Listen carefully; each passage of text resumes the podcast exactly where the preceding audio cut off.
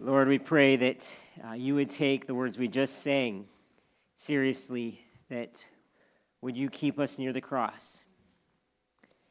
Would it be our glory ever? And would you give us rest through it? Lord, we pray that even today, as we look in your word, you'd bring the scenes of the cross before us. Help us to focus on you and what you have to say to us. May your spirit be at work in our hearts, we pray. In Jesus' name, amen. You can have a seat.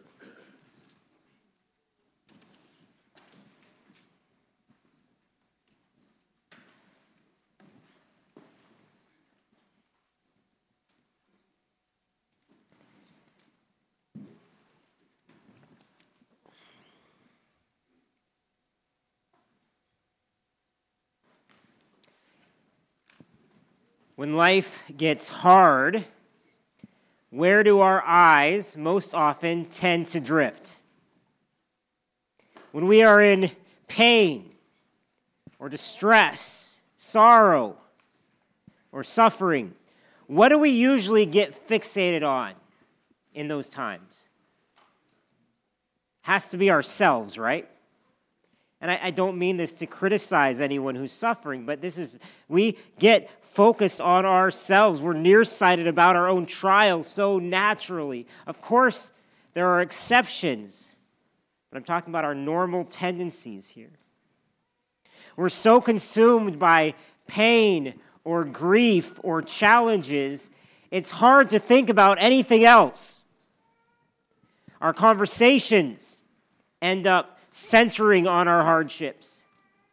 Our relationships inadvertently get shaped by them. Our prayers become monopolized by them. And we start seeing everything in our lives through the lens of our pain. Jesus, though, shows us a different way in where his eyes went as he suffered and even died. He was not self centered or self consumed, not in the least. Like these were times that there were times that he was most attentive to his own suffering, but it wasn't all the time at all. And during times that certainly would have consumed us in our suffering, he looked outward, expressing and exemplifying an unfathomably selfless love and compassion. Jesus turned his eyes toward others, and in so doing, I believe, should turn our eyes toward others as well. Robert Nash says, We live in a world that is unkind and often downright evil. It seems that everyone has hurt and pain. Jesus' last words meet us in these moments. God speaks to those in agony at the cross. Good Friday takes us on a journey of despair and desolation and transports us to a place of comfort and consolation. Meditating on his last words helps us put difficulties in perspective, sin in its place, and opens our eyes to the expanse of God's affection for us. So that's what we want to do today. As we continue in, a, in, our crosswords series together, we want the words that Jesus spoke from the cross to offer us hope and help, to put our suffering in perspective and our sin in its place as we behold really the awesome compassion and love that God has for people like us. I invite you at this time to turn with me to John chapter 19. John 19 today. We've talked a bit about how horrible crucifixion was the people who were getting crucified. One ancient historian called it the most obscene type of death. It involved mind numbing pain and torture, as well as social and spiritual humiliation. Keep this in mind because, because Jesus' words were spoken smack dab in the middle of agony, right when words would have been most difficult to speak. Today, though, I want us to also consider how horrific the cross would have been to onlookers. Not necessarily the, the calloused Roman soldiers who had done this work regularly, nor to the Jewish leaders or the hostile observers who were probably feeling pretty triumphant right then.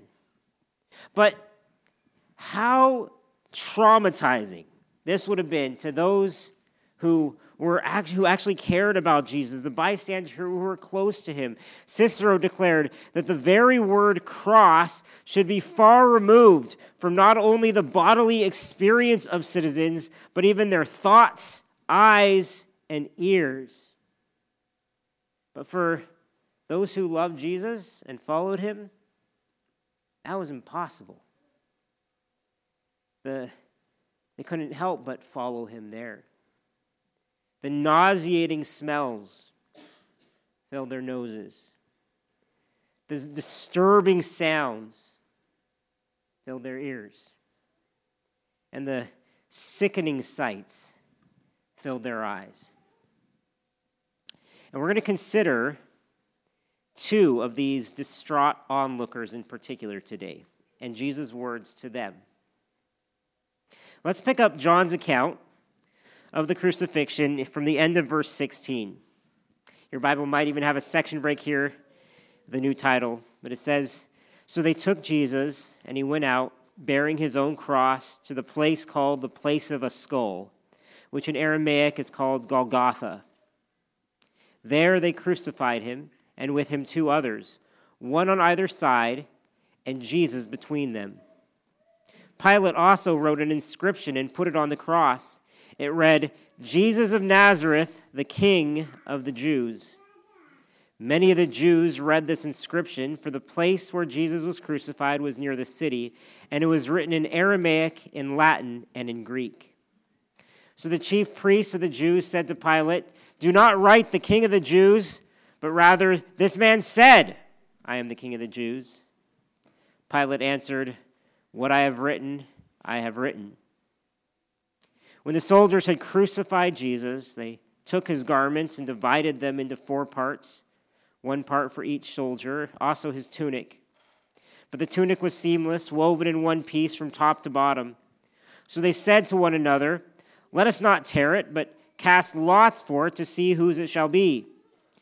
This was to fulfill the scripture which says, They divided my garments among them, and for my clothing they cast lots. So the soldiers did these things, but standing by the cross of Jesus were his mother and his mother's sister, Mary, the wife of Clopas, and Mary Magdalene. So, in contrast here to the heartless soldiers, some who were heartbroken by this were also nearby. Three Marys Jesus' mother, his aunt, and one of his close friends. And at least one of his disciples, John, was there too, as we'll see. And in the words from the cross we've already looked at in the last couple weeks, we've seen Jesus' heart for sinners as he offered forgiveness to his killers and grace to a criminal who was being killed beside him. But now we see he also didn't forget about those who were already close to him. Look at what he said in these terrible and yet somehow tender moments. In verse 26, when Jesus saw his mother and the disciple whom he loved standing nearby, he said to his mother, Woman, behold your son. Then he said to the disciple, Behold your mother. Now, these are not the most famous crosswords. like, Father, forgive, or it is finished. They may not seem to be the most theologically significant sayings. And yet, these words are also recorded in God's word for a reason. Why? Woman, behold your son, behold your mother. Well, just like these words were directed to two individuals that Jesus cared deeply about, I think Jesus' words communicate two key truths about him and who he was. First of all, we see that from the cross, Jesus exemplified compassionate family love. Now, remember, this is even in extreme suffering. From the cross, Jesus exemplified compassionate family love. When Jesus saw his mother and the disciple whom he loved standing nearby, he said to his mother, Woman, behold your son. Then he said to the disciple, Behold your mother. It may seem simple, and yet it's far more meaningful than it may appear. See, the Bible actually has a lot to say about how we treat our family members. And also, no matter how much we may say we love our families, aren't they, practically speaking, some of the hardest people to love? Right? Think about your spouse or your parents, your grandparents, your kids, your grandkids, siblings, cousins, aunts, uncles. Like, how often do you not get along with them? Like, every day that you see them? like, how many times did you fight with them, disagree with them, distance yourself from them, insult them, offend them, hurt them, or get insulted, offended, or hurt by them in the last, oh, four years. Just pulling a number out of thin air there. Over the, the last few years, as a pastor, I have seen more family relationship strain than I've ever seen. And then you could trace that to a number of things. Some of it to either isolation or forced closeness or controversial issues and strong opinions or generation gaps or legit health concerns and more. But you can't blame all of it on these things, right? Some of it's just on us. For some reason, many other things became more important to us than the relationships with the people that should be naturally closest to us. And some of the damage that was done seems irreparable, even to this day. Marriages breaking, parents and kids fighting, relatives growing distant, and beyond the family, even friends angering and ghosting each other churches falling apart. So, in the landscape of 2024, where many are still trying to recover or rebuild what's been broken, I think Jesus' words provide a beacon of hope, as well as instruction for us. He demonstrates what family relationships can look like even in the worst places, even in the midst of extreme pain. Now, let's think of things here from Mary's perspective. Okay? Picture the scene from her mother's heart. She was likely in her teen years when she miraculously got pregnant as a virgin. You know the story. She then carried this miracle child in her womb for nine and a half months before giving birth. And ask any mom. There is a special bond mothers feel for a child that they carried inside of them. I'm certain Mary felt this special bond with her baby, whom they named Jesus. But when Jesus was only eight days old, as she and Joseph, her husband, brought him to the temple to be dedicated, they received a confusing, ominous message from an old guy there, Simeon, who said this Behold, This child is appointed for the fall and rising of many in Israel, and for a sign that is opposed. And a sword will pierce through your own soul also, so that thoughts from many hearts may be revealed. You think those words got lodged into Mary's mind? Bet they did. And think how much see she saw them fulfilled throughout Jesus' life. When Jesus was a mere two years old, she found out that King Herod wanted to kill her son, a little toddler. And they had to, to flee to Egypt, live there for a while as refugees just to survive. As he grew up, she must have been proud of him. As he grew in wisdom and stature and favor with God and man. But that favor with man eventually became super polarizing. And she got to see this opposition to her son just grow and grow to murderous proportions. No one wants their child to be despised and rejected by others. Then, one dark night, she got word that Jesus had been arrested trumped up charges. Perhaps she arrived on the streets of Jerusalem in time to see some of his trial play out. How pained must she have been when he was brought out, bruised and bleeding? How horrified as the mob chanted, Crucify him and Pilate gave in to them. How grief stricken as she followed Jesus stumbling down the road with his cross. Did she go into shock as Jesus was nailed to the cross and raised up on it?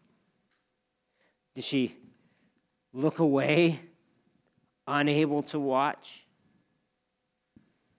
Like, how many tears do you think she cried in those hours?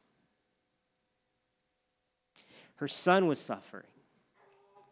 And she, as his mother, could do nothing to stop the pain. She was helpless to, to bind his wounds, to give him a drink, anything. And the sword will pierce through your own soul ah, also, indeed. Mary, did you know that your baby boy would die in brutal fashion?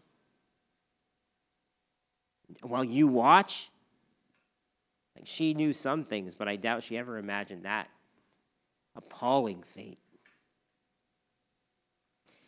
You know the saying that no parent should have to bury their own child.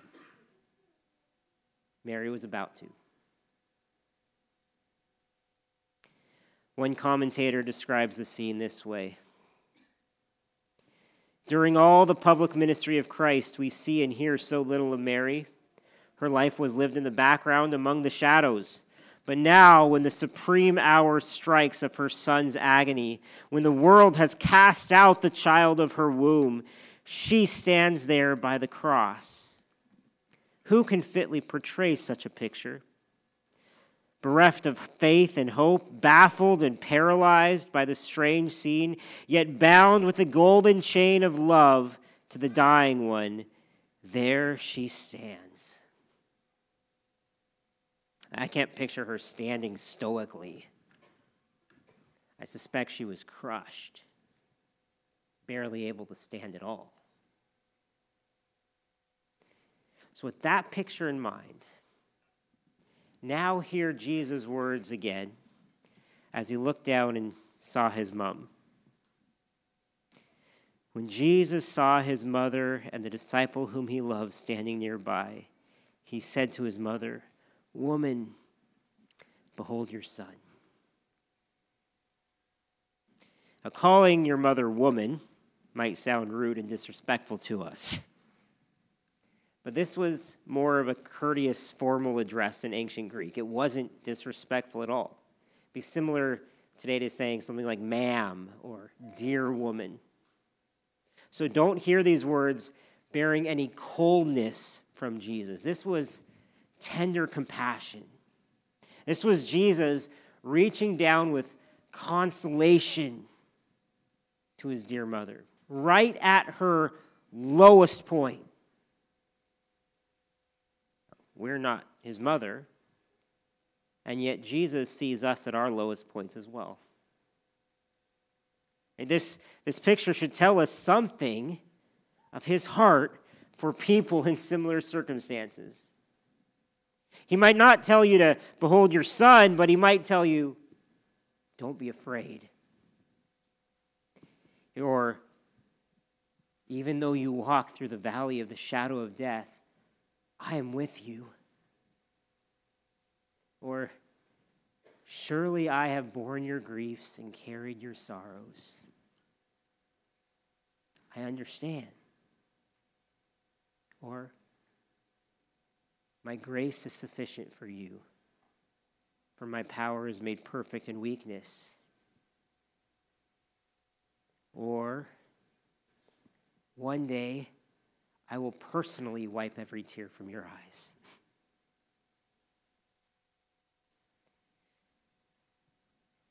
Whenever you feel like you hit rock bottom, if you love Jesus, know that he sees you there.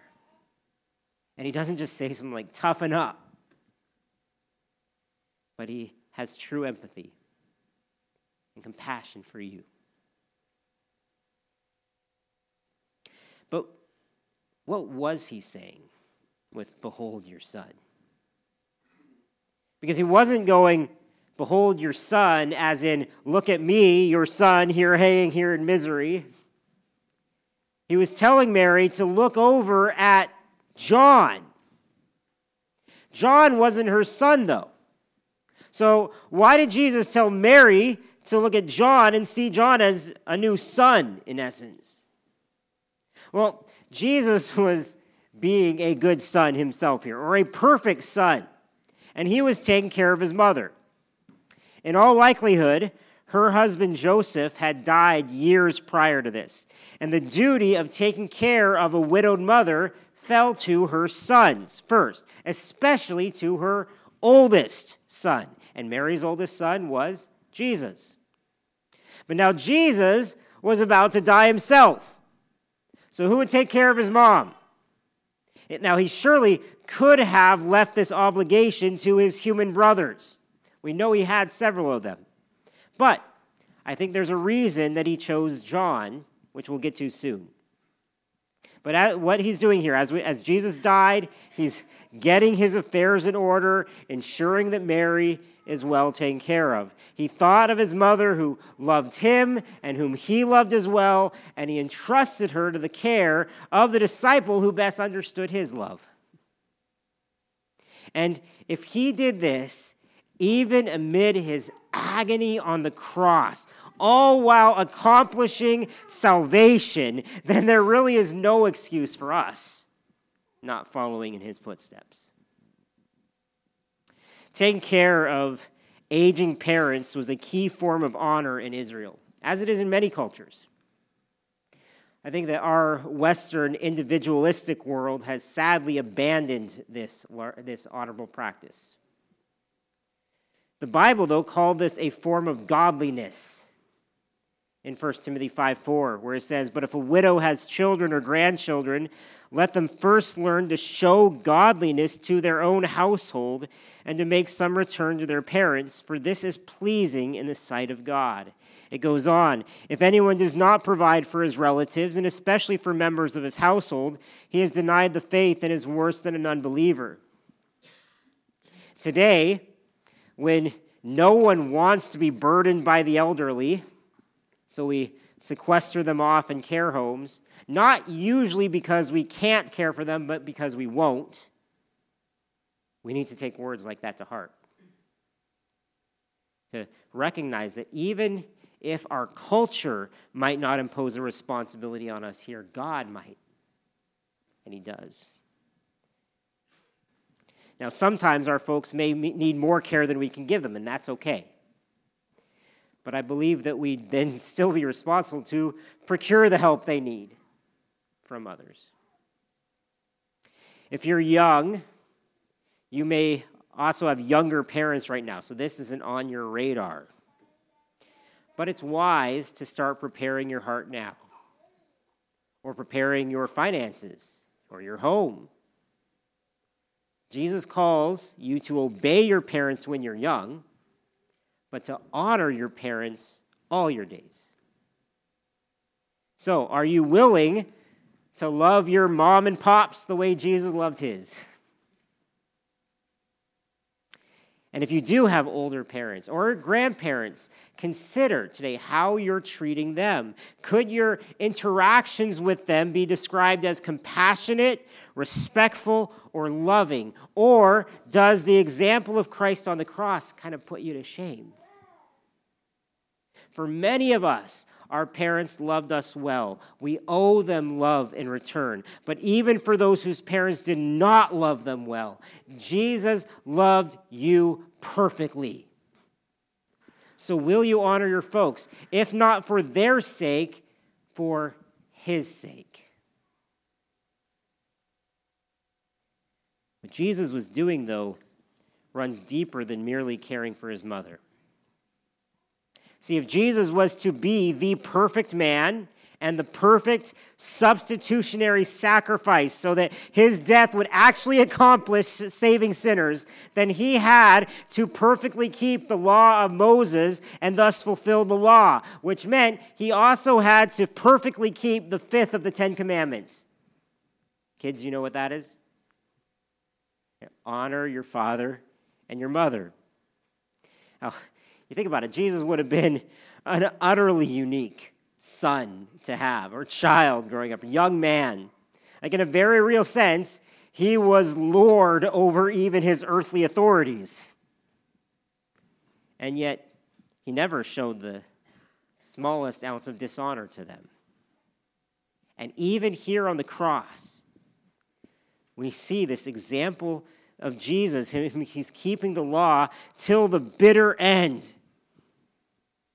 He was being sure to honor his mother, in this case, by supplying a replacement for him. But don't just mistake this for cold law keeping, like a legal thing. As we saw, this was tenderness, this was compassion. Jesus was giving a kind and considerate gift to his mother. She needed this. See, in their male dominated society, widows were often extremely vulnerable. If they didn't have a husband or a son to financially provide for them, they could easily end up destitute. Not to mention, so very alone.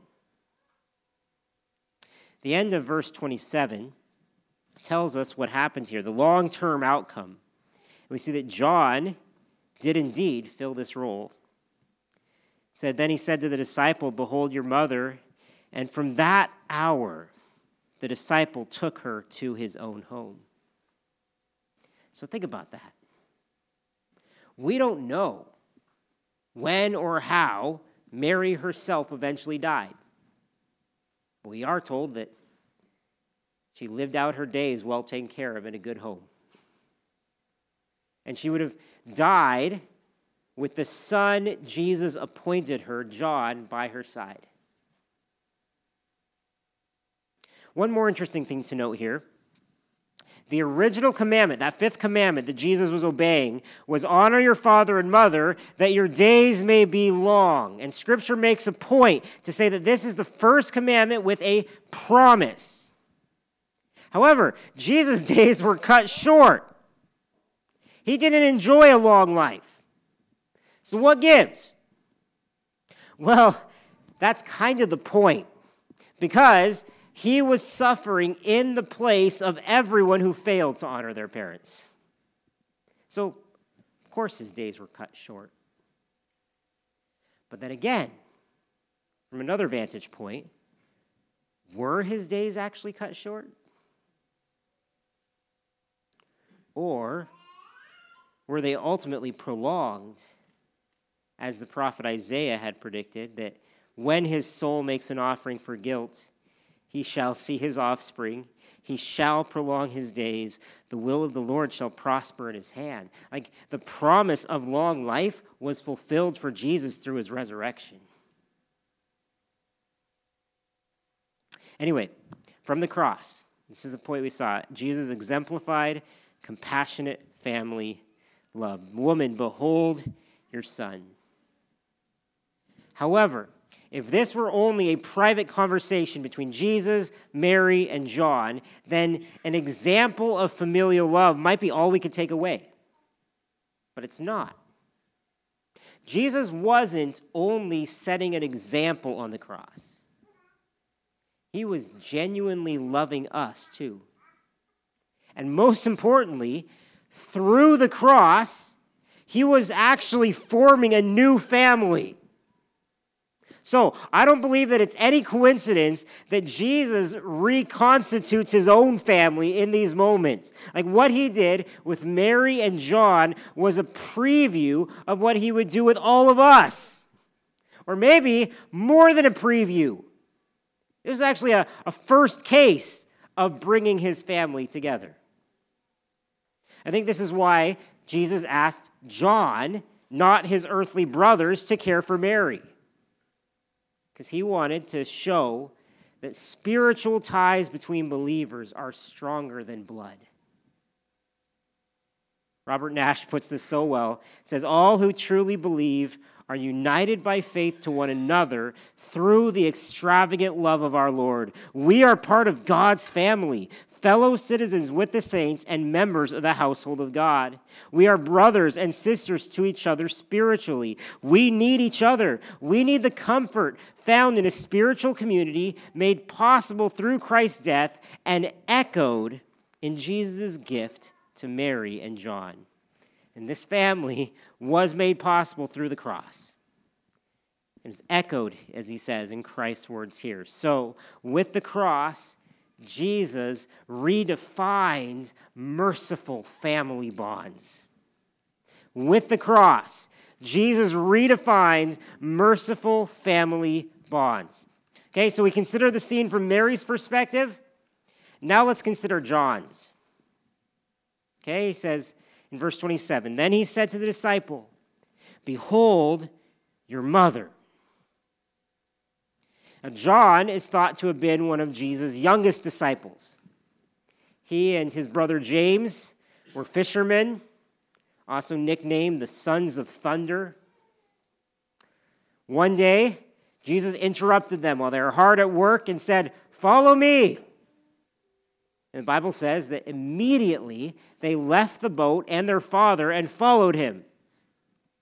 And over their years with Jesus, they had high points as part of his inner circle of disciples, such as when Jesus invited them to go with him on the Mount of Transfiguration.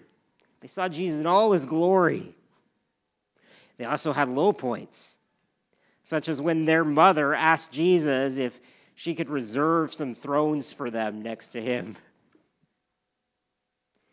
But John was so humbled and blown away by the grace that Jesus showed him. That in the Gospel of John, which he wrote here, he doesn't even use his own name.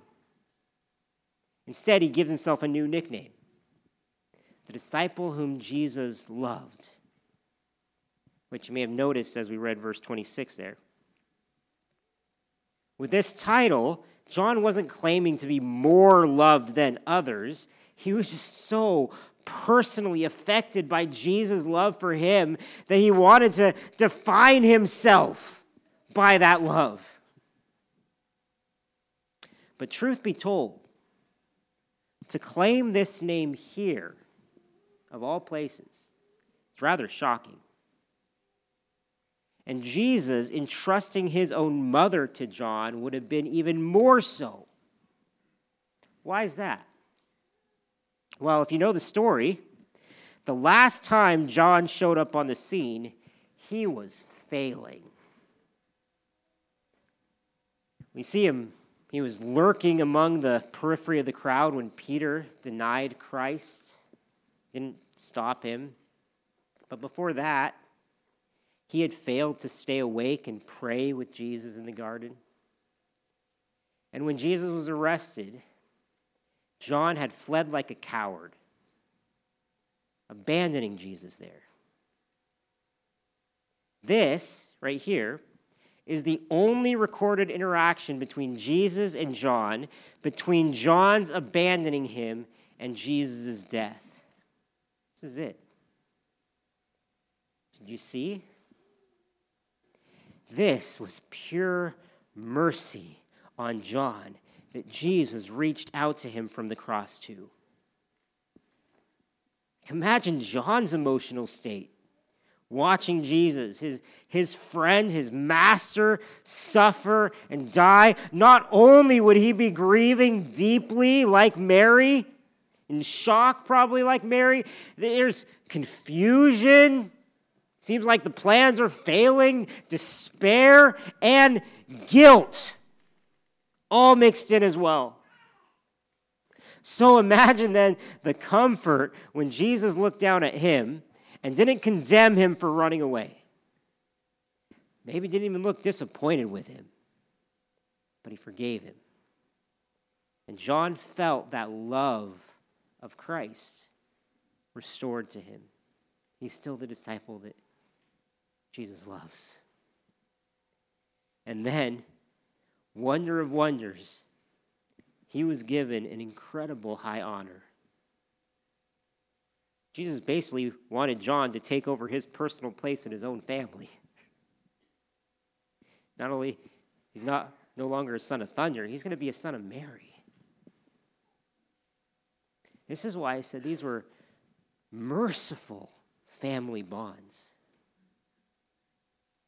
Today, if you have wandered away from Jesus at all, walking away from his love for you, or perhaps you feel like a, a total failure in your sins, Know that because of the cross, Jesus made a way for you to return and be restored. Like stand beneath the cross, hear Jesus speak, and sense his mercy available to you. He not only beckons you back, he waits to bestow unspeakable privileges on you.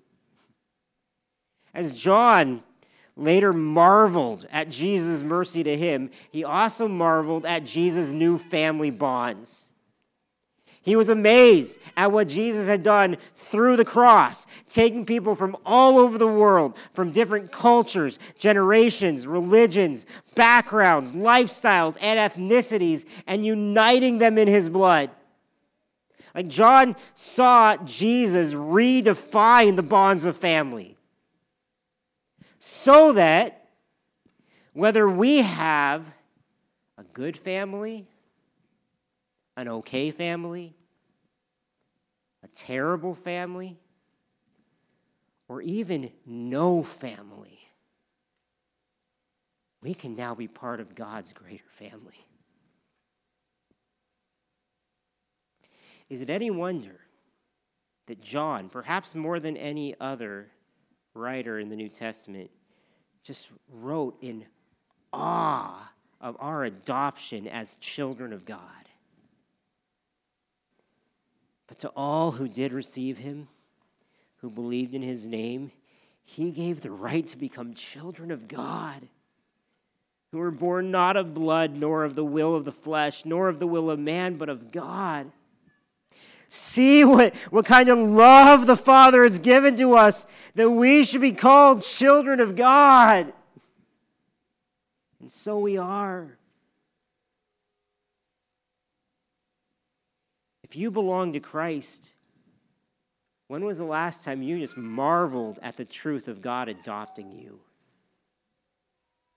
Like, are you amazed that God would take someone who was his avowed enemy, like you, and not just forgive you and maybe let you be his servant or slave, but that he would welcome you into the household and family of God, call you son and daughter? He's invited us to call on God anytime as our loving Heavenly Father. He has loved us with a love that none of our parents could even muster up. And He's given us a secure, permanent place in His forever family. Also, have you marveled that you now have more mothers and fathers, brothers and sisters, and sons and daughters that you can count? The blood of Christ truly runs thicker than the blood of kin. To quote Sam Allberry here, he says, When God draws people to himself, he draws them to one another as well. Following Christ means an abundance of spiritual family. Nature may have given us only one mother and father, the gospel gives us far more. And Jesus accomplished this, this redefinition through what he did on the cross. Ephesians 2 says that he reconciled us all to God in one body through the cross, thereby killing any hostility that used to be between us. Therefore, we're no longer strangers and aliens to one another, but fellow members of God's household. This family is even more precious than our families of origin, no matter how good they were or are. And no matter how imperfect the family of God still is on this side of heaven. In Matthew 12, Jesus' mother and brothers came to visit him, Mary and his other brothers, expecting maybe a bit of privileged treatment from Jesus. But he instead used the opportunity to make a big point, saying, Who is my mother and who are my brothers? And stretching out his hand toward his disciples, he said, Here are my mother and my brothers. For whoever does the will of my Father in heaven is my brother and sister and mother. And in this, he wasn't saying that Mary or his brothers were unimportant. He was only claiming that in the big picture, spiritual family is more significant. And what binds us together is the love of God and doing His will. And by the time the cross comes around, both John and Mary were part of this spiritual family, and that was most important. So behold your son, behold your mother. Maybe today you know that you aren't yet part of the family of God. Maybe even envy it a bit. Know that because of Christ dying on your behalf on the cross, there is now nothing stopping you from coming home to the Lord except yourself.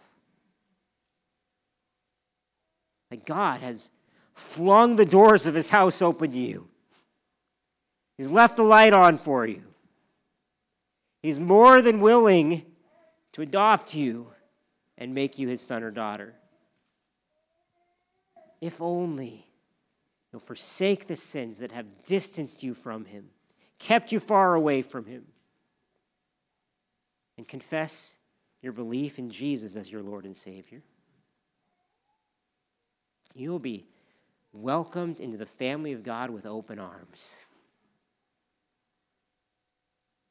We'd love to help you take this step. So if you want to do that, please come talk to me or talk to the friend that you came with later on. All this leads me to one big final question for every one of us, though. Where do you need mercy, kindness, or grace today? Where do you need mercy, kindness, or grace today? First of all, Behold the Son of God dying for you on the cross. Behold his Son. And realize that he has provided you with all you need for every single day. In the cross, you have his mercy, kindness, and grace. So look there first. But then, secondly, take a look beside you or around you to the family of God. Don't get so fixated on your own circumstances or even your suffering that you miss where God has strategically placed you right here and now. As we behold the Lamb on the cross, He doesn't want us to lose sight of beholding others as well. So He says, Behold your son, behold your mother. Because has God put a John in your life through whom He is showing mercy to you today? Has He put a Mary in your sphere who could desperately use some love today? Who's nearby you, beside you? Who might Jesus be directing you to today to notice? Like he has bound us together by his blood, so may we never neglect those ties. Do you see those around you as family? Do you love them as Christ loved you? And do you appreciate what God has given you in them, even when there are tears in your eyes or in theirs? May the words of Christ help us now see each other as Christ sees us. Father, we pray. Pray for our own hearts. We're often so broken and grieving over hurts in our families. Or would you heal our hearts? And then show us just the incredible love you have for each one of us today. Open our eyes to see. Please, we pray this in Jesus' name. Amen.